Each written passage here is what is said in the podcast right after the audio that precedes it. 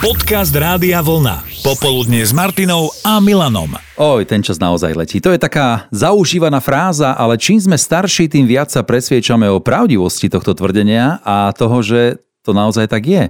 Alebo ďalšia obľúbená veta? Život sa vie tak či tak otočiť? Mm, tak či tak, vždy sa to udeje.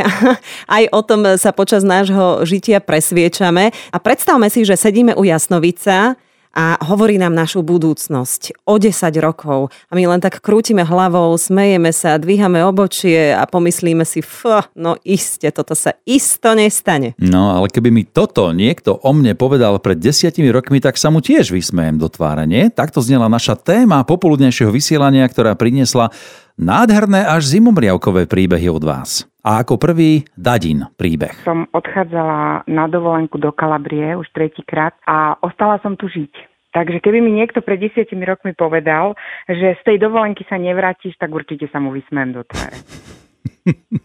no, v tom môže byť jedine čo? Láska alebo práca? A v mojom prípade to bola láska k moru, pretože som sa zamilovala do mora. Mm-hmm. Chodila som vždycky len na dovolenky Rimini, Ravena a samozrejme tamto more je také trošku kalné a špinavé a neviem aké. Kalabria to je prišla... juh Talianska však? Áno, prišla som dole na juh Talianska, je to 2000 km od Slovenska, mm-hmm. ale let za dve hodiny, takže super. Počkaj, ale môže more toto spôsobiť, že sa už nevrátiš domov z dovolenky, že tam jednoducho zostaneš žiť? Vieš prečo? Lebo ja som ťažký alergík a ja som strašne veľa dní a týždňov mala vyležané v Žilinskej nemocnici na Kožnom. Mm-hmm, takže zdravotné dôvody? naraz, áno, zdravotné dôvody. A naraz prídeš do cudzieho síce sveta, nevieš reč, ale tí ľudia ti pomáhajú a si bez jedinej tabletky, perfektne sa ti dýcha, bez jedinej infúzie a naraz si povieš, a do keľu, to musím nejako dať, naučím sa tu reč. A naučila sa a ruka v ruke s tým mohli prísť aj prvé pracovné príležitosti? Pomaličky uh, som prišla na to, že veľa mojich kamarátov na Slovensku si nemôžu dovoliť E, ísť k moru. A začala som pracovať tak, že vlastne urobím všetko preto, aby si našetrili a prišli za mnou. Aby si im to sprostredkovala smerom tam. Výborne, perfektne si to povedal za mňa. Dobre, no takže e, keď e, bude mať chuť zájsť do Kalábrie, tak sa ti mám rozhodne ozvať. Určite, určite. Pozri sa, WhatsApp číslo na mňa máš, nie je problém. Ako... No ďakujem pekne tak. a myslím, že táto tvoja životná zmena ti len a len prospela. Určite. Chyba mi Slovensko, nemôžem povedať, e, veľmi mi chyba, ale kto zo Slovenska tu príde, tak povie, Dada, ty tu máš prenesené malé Slovensko. Pri tých predstavách počas Dadinho príbehu prišla aj maličká závisť, sa musím priznať. No, tiež som to tak nejako vnímal. Ako sa dokázal obrátiť váš život? Aj Adam zareagoval. No, keby mi pred desiatimi rokmi niekto povedal, že budem vegán už vyše 9 rokov, tak ho asi fakt vysmiem, lebo som bol McDonald's žrút každodenný, niekedy uh-huh. trikrát za deň. Jaj. Takže tomu by som neuveril určite, asi by som ho fakt vysmial. Adam, čo sa stalo?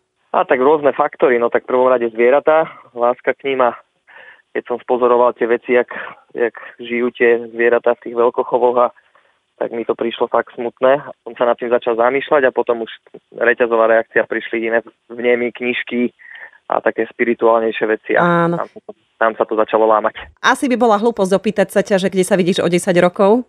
V no, žiadnom rýchlom občerstvení to asi nebude.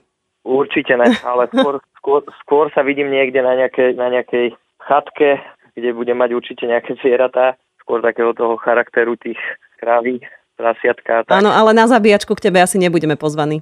Ne, ne, ne, na hladkačku. A na hladkačku. Dobre, príjmame. Ďakujem ti veľmi pekne, Adam. Igor sa tiež nad tým zamyslel a má pre nás e, svoj trpko-sladký príbeh. Pred 10 roky mi niekto povedal, že bude mať amputovanú nohu v poke.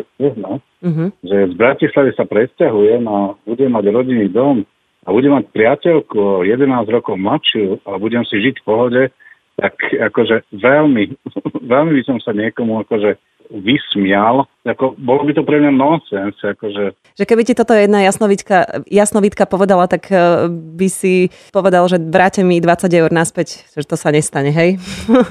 No samozrejme, že vráte mi 20 eur a ešte mi vráte akože 10 eur navyše. Ako. Za úražku, nie?